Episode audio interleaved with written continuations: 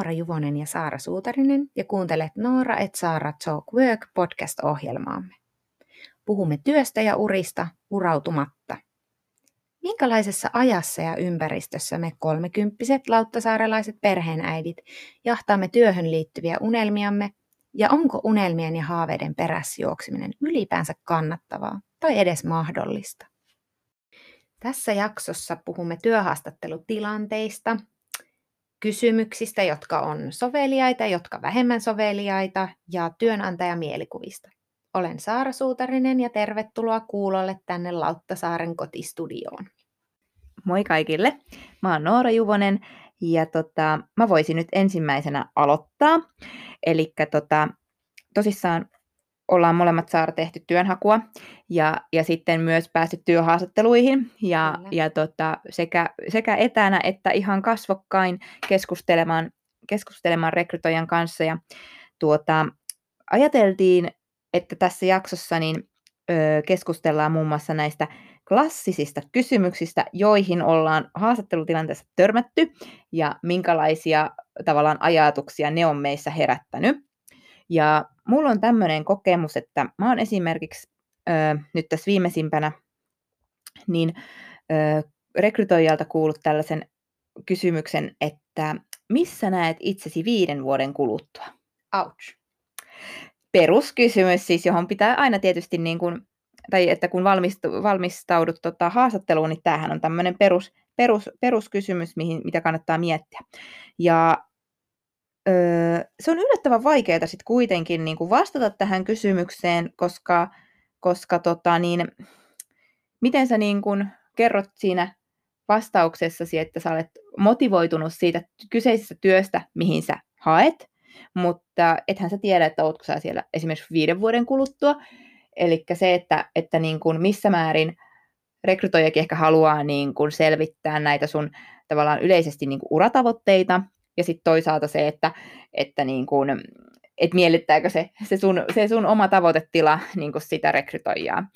Niin, niin mä oon huomannut, että se on ollut itse asiassa aika haastava kysymys, vaikka, vaikka toisaalta sitä niin kuin ajattelee, että kyllähän nyt jokaisen tällaiseen kysymykseen pitää vastata, tai osata siis vastata. Kyllä, mä oon ymmärtänyt myös, että, että kyseessä on klassinen kysymys, mutta mä ajattelen samoin, että meistä kukaan ei tiedä, mitä huomenna tapahtuu, jos oikein filosofisesti sitä lähdetään purkamaan.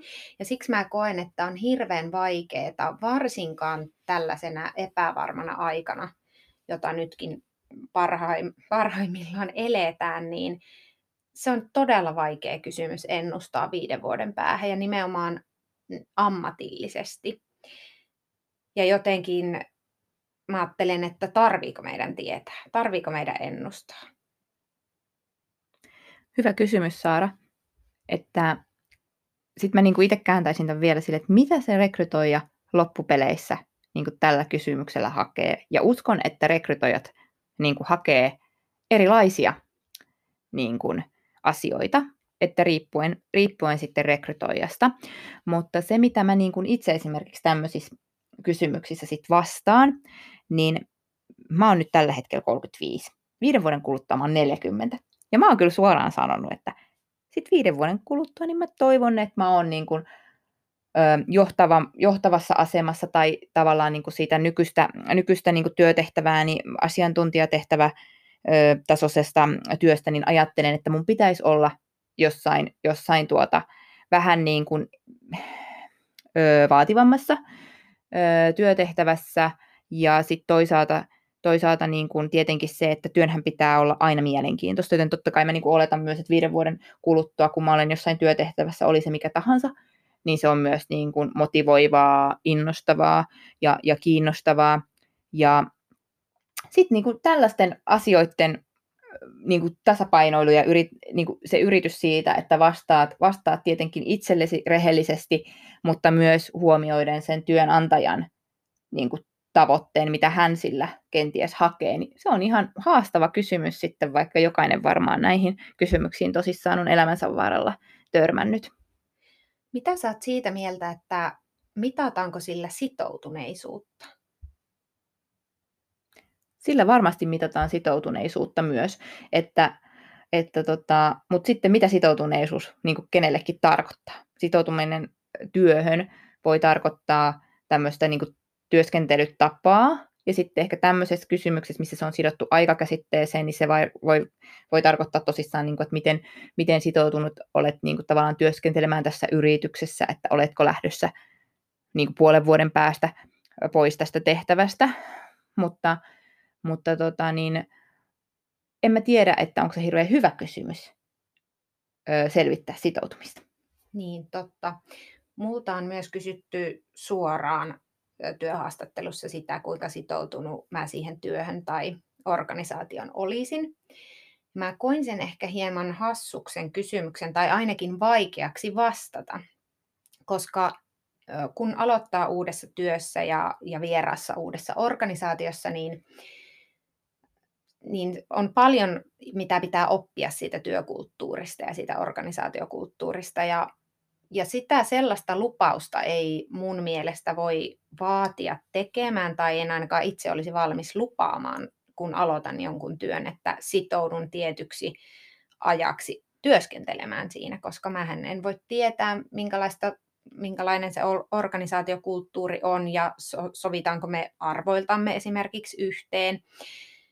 Ja mä oon sitten jäänyt miettimään sitä, että kun sitä sitoutuneisuutta on suoraan kysytty, että kun mä olen myös, Noora, me ollaan suhteellisen samanikäisiä, kun mä oon 34-vuotias ja nainen, että kun sitä sitoutuneisuutta on multa penätty työhaastattelussa, niin sitten mulle tuli semmoinen pelottava ajatus, että voiko se liittyä perheen, perheen lisäykseen esimerkiksi, eli että, että kun mä olen periaatteessa sen ikäinen, että voisin saada vielä lapsia, mahdollisesti ainakin niin kuin työnantajan näkökulmasta, niin voiko se liittyä siihen, että multa ikään kuin kysytään, että, että kuinka sitoutunut mä olen ja lupaan, että en sitten puolen vuoden päästä ilmoita, että jäänkin äitiyslomalle.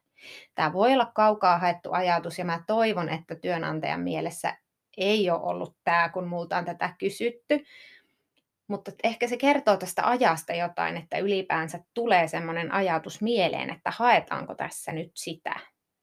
Se kertoo ajasta, mutta se kertoo varmaan myös meidän elämäntilanteesta. Että me tosissaan, niin kuin sanoit, niin ollaan, ollaan tavallaan, mä en tiedä onko työmarkkinoilla ö, yli 30 nainen ikinä, niin kuin, tai että missä kohtaa niin kuin me ollaan sitten semmoisia niin hyviä työntekijöitä, että, että tota, tämä on myös tietysti semmoinen asia, mistä niin tämä äityys, työelämä, naisena niin työelämässä oleminen, niin nämä tosissaan on paljon keskustelussa ja osittain sitten varmaan se on luonut meille myös näitä, näitä ajatuksia. Ja sitten kun puhutaan tästä sitoutumisesta, niin toivottavasti työnantaja ei ole tätä niin miettinyt, mutta kyllä mullakin tietysti just paljon tämmöisiä ajatuksia itselläkin on, on niin ollut eri, erinäisissä tilanteissa, että, että miten, miten niin kuin työnantajat sitten näitä asioita pohtii. Olen itsekin päässyt rekrytoimaan työntekijöitä, enkä suoranaisesti ole tämmöiseen tilanteeseen niin kuin joutunut tai tämmöisiä asioita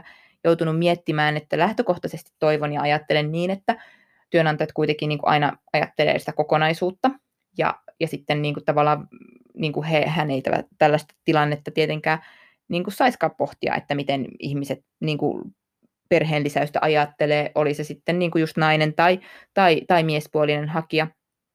Mutta onhan sekin tietenkin just tutkitustikin todistettu, että, että, että kyllä, kyllä niin kuin se tietty ikäkin vaikuttaa, vaikuttaa siihen, miten sitten työntekijät ajattelee. Mutta tosissaan, niin jos mä nyt va- vielä siis tähän sun kysymykseen palaan, niin, niin niin toivon, että, että hän ei ole sitä ajatellut, vaan ennemminkin yrittänyt vaan niin kuin nähdä, että, että minkälaisia ajatuksia sitten se työnantaja on sinussa hakiessasi sitä työpaikkaa niin hakenut. Kyllä, näin toivomme. Mä ajattelen, että se työhaastattelutilanne itsessään on sellainen molemminpuolinen tutustumistilanne ja myöskin valinta. Ja mä toivoisin, että työnantajat ja rekrytoijat äm, siinä valintatilanteessa ajattelisi, että se on myös heille semmoinen mahdollisuus itsensä brändäämiseen tai työn, oman työnantajamielikuvанsa kirkastamiseen ja, ja siihen, että vaikka ei tule valituksi, niin se, että työnantajasta jäisi semmoinen miellyttävä kuva.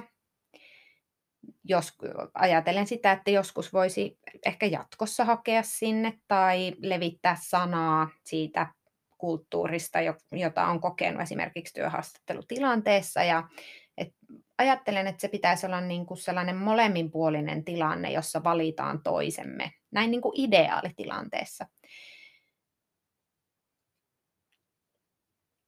Mä oon ihan samaa mieltä, että sitten kun mä itse asiassa, nyt kun me, meidän, meidän aiheena on tämä, että haastattelutilanteet, ja mehän käydään tässä vielä näitä lukuisia muita kysymyksiä, joiden, joiden ääreen ollaan niin kuin jouduttu pysähtymään haastattelussa, mutta, mutta tota, niin ehkä se, se niin kuin yleisesti haastattelutilanteista, että monesti kun on tullut sit valituksi johonkin tehtävään, niin ne haastattelut on ollut siis semmoisia, että niistä on jäänyt hyvä mieli. Että tavallaan niin kuin, tai hyvä mieli, mutta semmoinen kuva, jossa, jossa tavallaan tulee itsellekin semmoinen olo, että hei, niin kuin jotenkin ollaan samalla aaltopituudella, että ajatuksesi tuosta, tuosta että se on semmoinen molemminpuolinen niin kuin keskusteleva ö, tilaisuus ja tsekkaus, niin se pitää mun mielestä paikkansa. Kyllä. Muistan myös, tästä ei kovin kauaa ole, kun olin sellaisessa työhaastattelussa, jossa haastattelija heti alkuun totesi, ihan siis sanotti sen, että kyseessä ei ole mikään grillaustilanne, hänen tarkoitus ei ole niin kuin grillata mua ja hiillostaa mua ja, ja näin, vaan, vaan til, kyseessä on tilaisuus molemminpuoliseen keskusteluun ja kysymiseen ja että keskustellen se haastattelutilanne siitä etenee.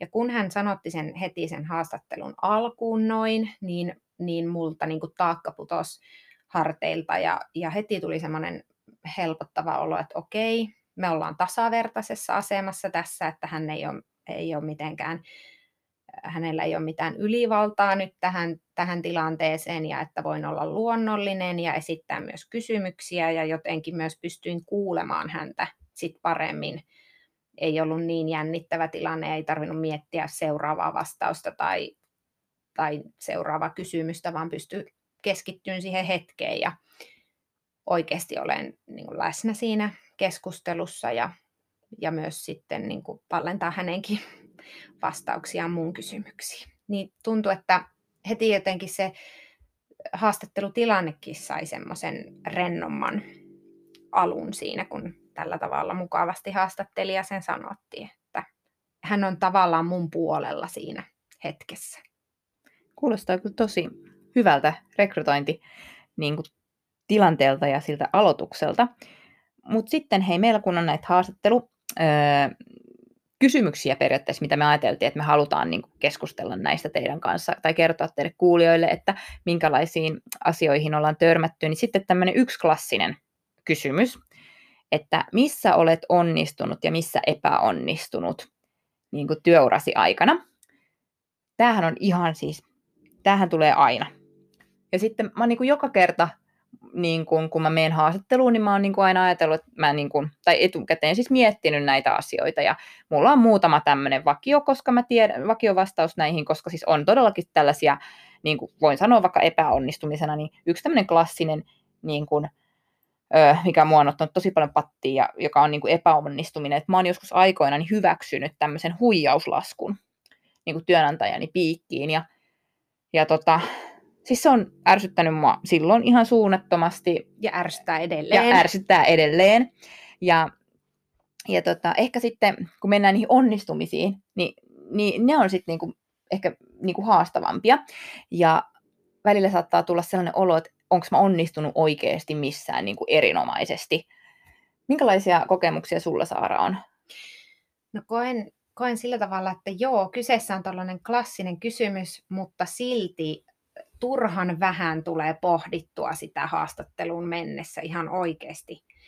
Et se tuntuu jotenkin liian helpolta ja että sitä ei ole sit tarpeeksi tullut mietittyä. Ja, ja olen miettinyt, että mulla on ehkä ollut sellainen paha tapa, että mä oon yrittänyt jotenkin verhota epäonnistumiseksi semmoista kuitenkin positiivista puolta musta. Esimerkiksi, että hmm, joissakin asioissa mä olen turhan tarkka. No, tarkkuus nyt ei, en nyt hirveästi sitä laskisi kuitenkaan niin kuin ihan todella pahaksi epäonnistumiseksi, että, että tavallaan jotenkin olisi sillä tavalla rehellinen niissä epäonnistumisissa, mm, mutta jotenkin mä ajattelen, että subjektiivisesti sitä on tosi vaikea arvioida. Että sitä pitäisi melkein kysyä enemmän entisiltä työnantajilta tai kollegoilta vinkkejä, että he on kuitenkin nähnyt sitä työn tekoa ja, ja niitä arjen tilanteita siellä työyhteisössä. Mä en tiedä, kuinka moni uskaltaisi vastata rehellisesti joihinkin kardinaalimpiin epäonnistumisiin, mutta koen, että se on aika vaikea paikka itse arvioida. Todella hyvä huomio. Siis niin kuin toi on semmoinen, että pitää varmaan tästä viisastua, tästä sun ajatuksesta ja oikeasti kysyä niin kuin entisiltä esimiehiltä ja työkavereilta, että miten he on niin kuin, myös voineet niin kuin, ajatella, että mikä on, on niin kuin semmoinen vaikka, että missä, on, missä olisin, olisin vaikka itse niin kuin onnistunut ja mitään ehkä koe sellaiseksi onnistumiseksi. Toinen semmoinen tähän kysymykseen liittyvä ö, niin kuin kokemus tai ehkä ennemminkin tämmöinen ö, ajatus on se, että mä juttelin erään, erään ystäväni kanssa tästä samaisesta kysymyksestä, koska se minua häiritsi, kun koin, että haastattelutilanteen jälkeen niin, niin en ollut osannut tähän kysymykseen ehkä riittävän hyvin ja selkeästi vastata. Ja hän sitten sanoi, hänellä on niin kuin hyvin, hyvin pitkä, pitkä ura takana ja hän on myös niin kuin ollut rekrytoimassa ihmisiä, niin hän sitten sanoi, että niin, että, että tuota, tässä kannattaa sitten tämmöisessä kysymyksessä, niin kannattaa unohtaa kokonaan niin kuin se mittakaava, että et älä, et älä ajattele, kun itse ehkä olin ajatellut tätä, että tässä pitäisi niin kuin puhua tämmöisistä numer- numeerisista onnistumisista, tai siitä, että et niin kuin ajatella sitä, että no missä se on, olen niin kuin, tuota, että mitkä on ollut esimerkiksi sitten niin kuin, budjetiltaan tai osallistujamäärältään esimerkiksi jotain isoja tämmöisiä hankkeita tai, tai tota, niin projekteja tai ihan mitä tapahtumia, ihan niin kuin, mitä tahansa, että ajattelee niin kuin, niin kuin numeerisesti, että miten on sit pystynyt hoitaa jotain, jotain asiaa, asiaa niin kuin hyvin, niin hän, hän sanoi siis minulle näin, että, että sellainen kannattaa unohtaa kokonaan, että siis periaatteessa niissä onnistumisissa on turha ajatella niin sitä mittakaavaa, että, että, että parempikin miettiä just ö, semmoista, että vaikka se olisi kuinka pieni projekti tai pieni, pieni tota, niin kuin vaikka asiakasmäärältään joku, joku, joku asia, mihin, missä on sitten kuitenkin kokenut onnist, onnistuneesti, että on hoitanut sen, sen työtehtävän, niin se on tärkeämpää kuvata se, se hyvin onnistunut työtehtävä kuin se, että ajattelee vain sellaisia ö, toimenpiteitä hyvänä, joissa on ollut jotenkin hirveän iso se skaala tai, tai tavallaan niin kuin se, se tota, volyymi. Hyvä vinkki. Ö, otan käyttöön. Mutta jotenkin mä ajattelen, että se on myös vaikeaa asettua siihen työnantajan näkökulmaan ja, ja siihen, että kun he sitä kysymystä kysyy, niin mitä he arvottaa? Mitä, onko se kollegiaalisuus, nimenomaan isojen kokonaisuuksien hallinta? Jotenkin mä koen sitä kautta vaikeaksi vastata siihen kysymykseen myös.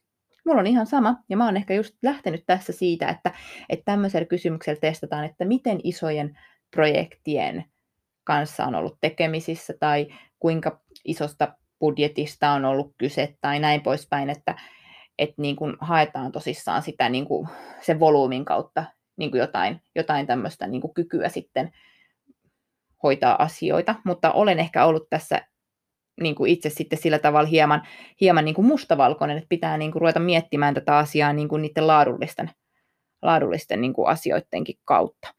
Eli unohdetaan mittakaavat, unohdetaan numerot.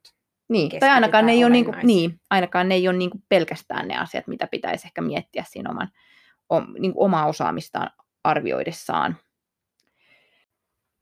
Mulla on ollut tota, niin sitten yksi tämmöinen kokemus, minkä mä haluaisin vielä nostaa tässä esiin tänään. Ja tota, se liittyy siihen, että olen tässä viimeisimmässä haastattelussa törmännyt tämmöiseen kysymykseen, että rekrytoija kysyi minulta, että, että mi, mistä entiset työnantajani ovat antaneet minulle palautetta, että minkälaisia kehittämiskohteita niin kuin minulla itselläni on. Kuulostaa myös hyvin klassiselta kysymykseltä mielestäni, mutta tämä tuli jotenkin tosi yllättäen.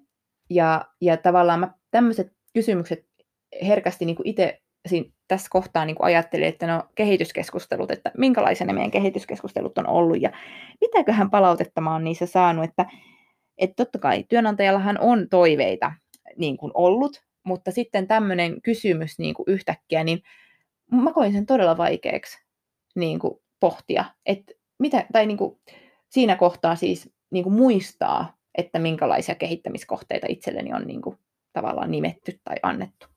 Uskon. Vaikea kysymys. Se tulee siinä sellainen olo, että ää, kilautan kaverille, otan puhelimen käteen ja alan, alan soitella entisiä esihenkilöitä läpi, koska samoin tulisi täysin musta aukko tuossa tilanteessa.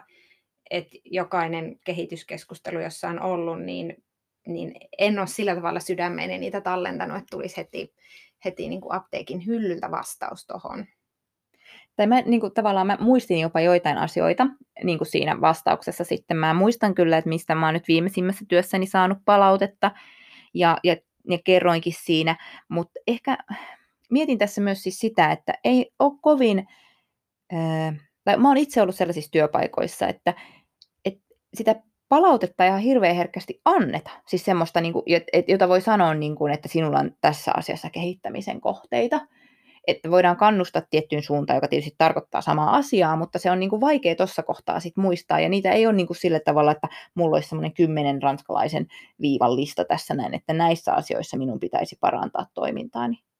Kyllä, ja tuntuu, että se pitää jotenkin itse paketoida sellaiseksi konkretiaksi. Tavallaan se kehityskeskustelussa saatu palaute. Että tarkoitatko sitä, että ne on enemmän semmoisia isoja linjoja ehkä, niin, tai vähemmän monesti... konkreettisia. Niin, ja jos ajatellaan siis ihan kehityskeskusteluja, niin monestihan niissä on hyvin tämmöinen positiivinen sävy ja eteenpäin menevä sävy, ja se liittyy myös tietenkin siihen, että miten kehityskeskustelut on niin kuin rakennettu ja mitkä ne semmoiset perus, peruskysymykset siellä on. Niin sehän ei, siellä on se kohta, missä niitä kehityskohteita mietitään ja niitä kysytään niin kuin sekä työnantajaa, et, työnantajalta että, että sitten tekijältä, mutta siis monesti musta tuntuu, että se ei ole kuitenkaan semmoinen kovin niin kuin, ö, syvällinen keskustelu tai semmoinen niin konkreettinen, että, että se on enemmän niin tulevaisuus orientoitunut tämmöinen niin kehittämisorientoitunut, että siinä varsinainen se suora palaute, missä sinu, sinulla on kehitettävää, niin se välttämättä niin kuin jää kokonaan sanomatta siellä. Kyllä. Ja tämä tekee ehkä myös vaikeaksi vastata siihen hyvin yksinkertaistetusti ja suorasti myös työhaastattelukysymyksessä tai työhaastattelutilanteessa. Kyllä. Haastattelutilanteethan voi olla merkityksellisiä myös sitä kautta, Noora, sellainen kokemus, joka meillä molemmilla on. Et me, meille on tarjottu työtä, joka, jota meidän ei alun perin pitänyt saada. Eli me ollaan käyty työhaastattelussa ja on tullut tieto, että et ole tullut valituksi. Sitten on mennyt joitakin viikkoja ja ollaan saatu puhelut, että sinulle olisikin täällä nyt työtä tarjolla. Tavallaan senkin muistaminen siinä hetkessä, että haastattelulla on merkitystä ja myöskin työnantajan puolelta se, että sillä on merkitystä, minkälainen fiilis sille työnhakijalle jää siitä haastattelusta. Haluaisinko todella työskennellä, näinkö itseni työskentelevän tuolla vielä joskus. Eli peli ei välttämättä ole menetetty siinä vaiheessa, jos huonoja uutisia saakin. Se voi olla, että, että tilanne muuttuu myös työnantajan puolella ja sieltä mahdollisesti avautuukin jotain, mikä olisi työnantajan myös hyvä muistaa siinä vaiheessa, että todella minkälaisen mielikuvan itsestään jättää, ja myös työnantajalle, se, työnhakijalle sellainen, sellainen lohdutus, että peli ei täysin ole välttämättä menetetty, vaikka, vaikka sitten sitä työtä ei saakaan. Ja näin on tosiaan normeille molemmille käynyt. Aina. Kyllä, ja siis tämä, että me otettiin tämä puheeksi tässä, niin siis itse asiassa motivoi taas, taas lisää siihen omaankin työnhakuun, koska, koska se on tietysti tosi kiva, kiva, kiva että tota, niin on näin, näin omalle kohdalle sattunut, että sitten saattaa tulla tosissaan se soitto myöhemmin ja, ja siitä huomaa, että aa, olen jäänyt mieleen, mieleen, mieleen positiivisessa mielessä sitten työnantajalle, vaikka en tosissaan sitten paikkaan, paikkaan johon hain, niin saanut. Sitten semmoinen toinen, toinen asia vielä tähän loppuun, mi, mi, mitä ajattelin, että voitaisiin, voitaisiin käydä läpi, niin tuli mieleeni urapalvelut. Eli tota, siis esimerkiksi sun oma ammattiliitto, yliopisto, myös TE-toimisto, niin, niin tuota, meidän kaikki on mahdollista saada siis neuvoja ja, ja tämmöistä ammattilaisen apua siihen työnhakuun ja näihin haastatteluihin liittyen. Ja mä itse asiassa tässä näin samalla muistelin, että olen itse aikoinaan niin, niin saanut ihan konkreettisesti työhaastatteluun apua yliopiston urapalveluista siten, että olen mennyt sinne, sinne tota, tapaamaan, tapaamaan asiantuntijaa sillä ajatuksella, että minulla on viikon kuluttua työhaastattelu tällaiseen paikkaan ja tämä työpaikkailmoitus oli tämmöinen ja sitten tässä oli tämä minun hakemusasiakirja ja CV ja, ja voitaisiko käydä nyt läpi, että minkälaisia kysymyksiä ehkä sitten työnantaja työhaastattelussa kysyy. Ja se oli kyllä tosi hyvä ja opettavainen kokemus ja ihan samalla tavalla niin, niin tuota, olen myös ammattiliitostani saanut, saanut tähän työnhakuun tälläkin hetkellä käynnissä olevaan työnhakuun niin, niin tota, apua, että lämpimästi suosittelen kaikkia selvittämään, että minkälaisia urapalveluita on, on sitten itselle tarjolla. Wow, hyviä vinkkejä Noora. Kiitos tästä keskustelusta. Kiitos Saara.